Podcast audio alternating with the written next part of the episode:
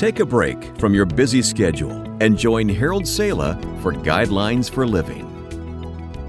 On November 1, 2006, Alexander Litvinenko, a former lieutenant colonel of Russia's Federal Security Service, suddenly fell ill and was hospitalized.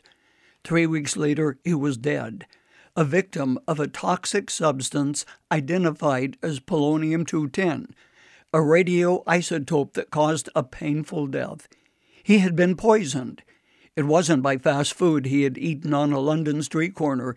He had become a victim of a toxic substance, a poison given to him by somebody who obviously wanted him dead. There are some individuals who are toxic, period. No, they may not have put polonium 210 in your food or drink, but they're not good for you. They may be in your office or workforce, perhaps living down the street, or you run into them at school or the club. Escaping them is not necessarily an option. Notice there are degrees of toxic. The more you rub shoulders with them, the more time you spend with them, the more they poison you. What is wrong in their life begins to poison you.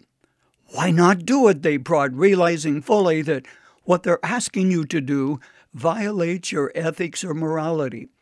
So, how do you handle toxic people in a toxic world? Begin by putting as much distance as you can between yourself and that person.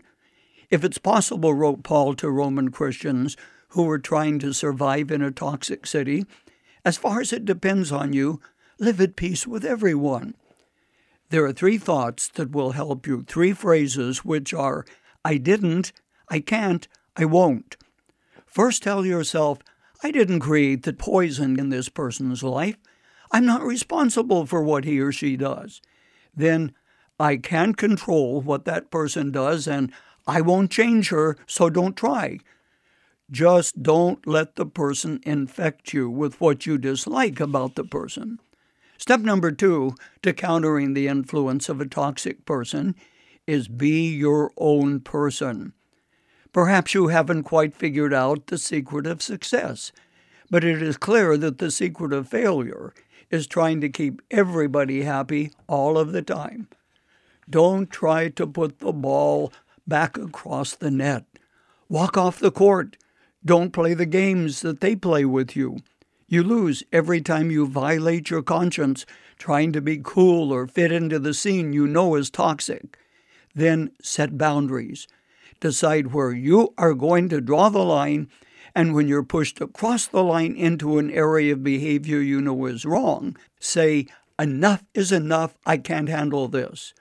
Will there be a price to pay? Of course, but it's worth it. When you are true to your conscience, you are true to the Lord. And this brings me to my final suggestion in handling toxic people in your life. Pastor Rick Warren put it like this live for an audience of one. Paul wrote to Christians in Thessalonica, he said, We're not trying to please men, but God, who tests our hearts. Toxic individuals are not real friends. They will not be there for you when the going really gets tough. They use you. They break down your resistance to what is right and then mock you for your failure to stand and be counted. Friend, you won't eliminate all of the toxic people in your life, but you can keep them from infecting you. Keep up your guard and stay healthy. Stay in the Word and trust God for wisdom. That makes the difference.